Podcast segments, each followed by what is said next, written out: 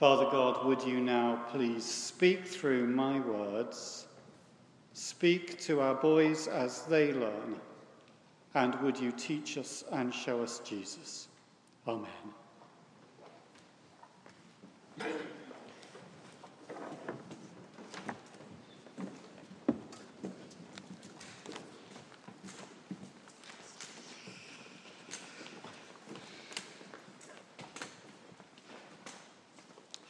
Well, today we're going to be looking at evil. The nature, the cause, and the consequence of evil. And we're going to be looking at our passage from Genesis chapter 2, verses 15 to 17, and Genesis chapter 3, 1 to 7. And uh, it's a passage which is incredibly helpful, actually, as we come to this first Sunday in Lent, because it's a passage which challenges us to examine ourselves. First of all, the nature of evil. We like to think of evil as something that is out there that happens to relatively good people like me. It's in those uncontrolled forces, natural disasters, floods or typhoons, sickness, death. It's in those few people who do really bad things you know, the Hitlers, Ceausescu's, Fred Wests of this world. But the stark reality is that evil's not out there, evil's in here. I was struck by an illustration that I read as I was preparing this. A man called Kay Warren visited Rwanda after the genocide, and he writes this The first time I visited Rwanda, I went looking for monsters, albeit a different category of monster, the kind that isn't relegated to B movies. I'd heard about the 1994 genocide that had left one million people dead, tortured, raped, viciously murdered. And somehow I thought it would be easy to spot the perpetrators. I naively assumed I would be able to look men and women in the eyes and tell if they had been involved. I was full of self righteous judgment. What I found left me puzzled, confused, and ultimately frightened.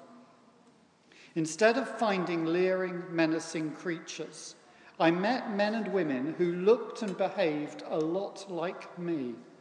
They took care of their families, went to work, chatted with their neighbours, laughed, cried, prayed, and even worshipped. Where were the monsters? Where were the evildoers capable of heinous acts? Slowly, with a deepening sense of dread, I understood the truth. There were no monsters in Rwanda. There were just people like you and me. Alexander Solzhenitsyn wrote If only there were evil people somewhere insidiously committing evil deeds, and it were necessary only to separate them from the rest of us and destroy them. But the line dividing good and evil cuts through the heart of every human being, and who is willing to destroy a piece of his own heart? So, what is this evil? Well, I would say this simply evil is the rejection of the command of God. It is rebellion against God. God says to Adam and Eve, Don't eat of the fruit of the tree of the knowledge of good and evil. They eat it.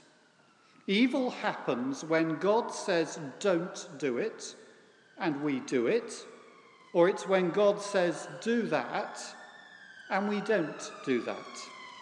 James writes in his letter, If you know the good you ought to do and don't do it, you sin. There's a great deal of discussion about what the tree of the knowledge of good and evil stands for. Most commentators say that it represents knowledge of everything, the good and the bad. And it was a knowledge which seems to have been able to be obtained, albeit in a wrong way, by eating the fruit of the tree. That's certainly how the serpent presented it to Adam and Eve.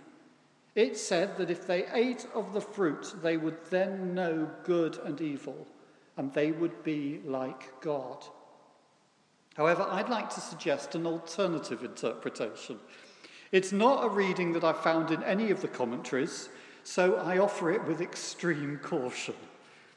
I just wonder whether the tree is called the tree of the knowledge of good and evil because by putting the tree in the garden and giving them the command not to eat of the fruit of that tree, God had already given them the knowledge of good and evil. There's no difference between the fruit of this tree and the fruit of any of, of the other trees in the garden of which they can eat. It is simply that with this tree, God gives a command. He gives them the freedom to decide to obey Him or disobey Him, the freedom to do good or to do evil. So when the serpent tells them that if they eat the fruit of the tree, they will know good and evil, it was a lie. It was not eating the fruit that would enable them to know good and evil. Because of that tree being there, because of the command, they already knew about the choice between good and evil. To reject the command and eat the fruit, because it involved rejecting the command of God, was evil. To obey the command and not to eat of the fruit was good. Evil occurs when we do not do what God wants us to do, or we do what God does not want us to do. It's very simple. So, secondly, looking at the cause of evil. You see, evil happens when we stop trusting in the goodness of God. If we trust that God is God, that He's on our side, that we are beloved, adopted sons and daughters, and that God really wants the best, then even if we don't understand a command, we will still do it. When you go to the doctor and complain of a problem, and the doctor tells you to take some tablets, you take them. You take them even if they taste awful because you trust that the doctor knows what she is saying. But if you begin to doubt her competency, or if you begin to doubt whether she really does want to see you get better, then you'll probably stop taking them. So the serpent questions the goodness of God. It says to the woman, You will certainly not die. God knows that when you eat of it, the tree of the knowledge of good and evil, your eyes will be opened and you will be like God, knowing good and evil. In other words, it's saying the reason God gave you this mysterious command not to eat the fruit of this particular tree is because God doesn't want you to become like Him. He's jealous of you. There's something in that garden, says the serpent, that God is keeping from you. Evil begins with a wrong view of God. It begins with a wrong theology. That's why the Ten Commandments begin with a statement about what God has done for the people and then the command to worship God. So they begin with the command I am the Lord your God who brought you out of Egypt. You shall have no other gods but me. So, do you see what he's saying?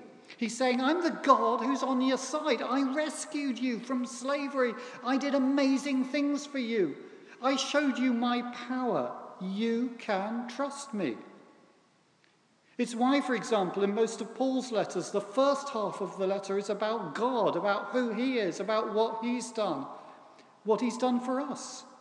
And then Paul goes on in the second half to say, in the light of that, live like this. Think of Romans chapter 12, verse 1. Therefore, in view of God's mercy, and he's just spent 11 chapters telling us all about God's mercy. He says, in view of God's mercy, offer your bodies as a living sacrifice. It's why theology matters. We need to get the mind, our thinking about God, right first. And when our knowledge of God gets twisted or perverted, then evil begins to take over. When we doubt the goodness of God, we begin to doubt the goodness of what God says, especially if we don't fully understand uh, why God has given us certain commands. You see, there are two ways of looking at the commands of God. The first way is to look at them and to say, The God who made us and loved us gave us these commands. I can begin to see the wisdom behind them, even if I don't fully understand why. But I know He's still God and I trust him that they're for good, so I obey him. Or we can look at them through serpent shaped spectacles. God, does he exist? Does he care? How do you know what he thinks? These aren't his commands. I mean, for instance, things like the Ten Commandments, they were written by prejudiced men from a long gone past. They're a challenge to my freedom to be whoever I want to be and to do whatever I want to do. So, the first cause of evil is when we question the goodness and the love of God. But there's a second cause of evil here. Our wrongly directed desires cause us to commit evil. The devil questions the goodness of God, he then lets human desires take over. When Eve saw that the fruit of the tree was good for food, pleasing to the eye, and desirable for gaining wisdom, she took some and ate. Now, all three things are good. They're about the physical needs of the body, the longing for beauty, and the pursuit of knowledge. But when we let our desires rule our head and our wills, we're in trouble. We allow the things that we crave, the things that give us physical satisfaction, to shape and direct our lives, whether that's food or alcohol, drugs, the pursuit of money or stuff, pornography or sex. And they will destroy our relationship and they will destroy us. And the desire for beauty, whether in art, music, things, or people, can also end up controlling our lives. It's a precious servant, but it is a tyrannical Lord. If we put that desire first before what God has said, it will lead to evil, to our own destruction and the destruction of others. And the desire for the pursuit of knowledge can again become something very destructive if it's not brought under the authority of God. You know, we we can see how destructive a headlong pursuit of knowledge can be. It, we can see it in Hiroshima or Nagasaki, in the use of chemical weapons, in the proliferation of some GM crops when we simply can't know what the long term consequences are going to be. We're like seven year old kids who've been told by our parents that we can't watch a particular film. You're not old enough, they say. But someone at school tells us it's really great, that it's got some really good stuff in it, and they don't want to watch it, you to watch it because they're really mean. And so we secretly watch it. And for weeks after, we have nightmares. We've got the knowledge, but we don't have the maturity to handle it. So the root of evil begins to get a deep grip on our lives as we doubt the goodness of God and as we let our desires control us. That's why Lent, as a time for self examination, can be so helpful.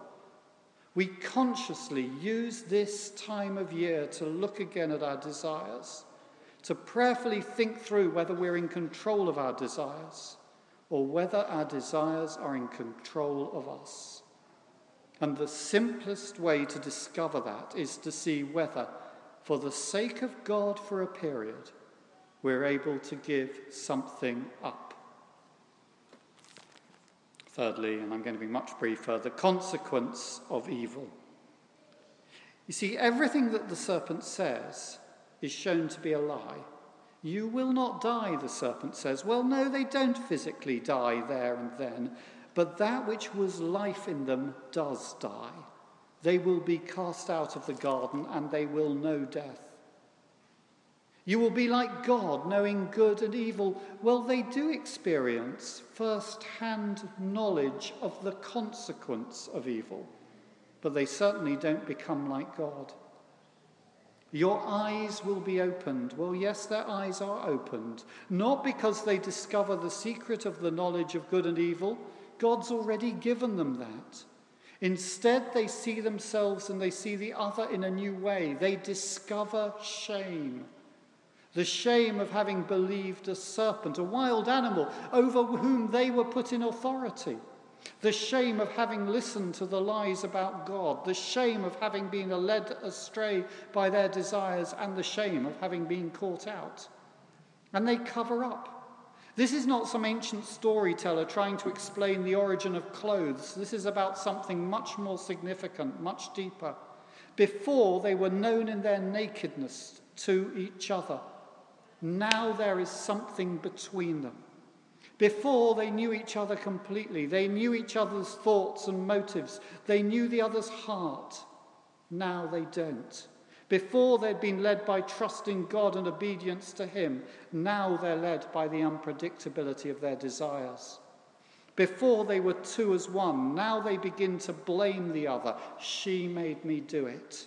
And Mars and Venus declared war on each other. And we're told in the next few verses that they even hide from God. Having deliberately disobeyed him, they cannot face him.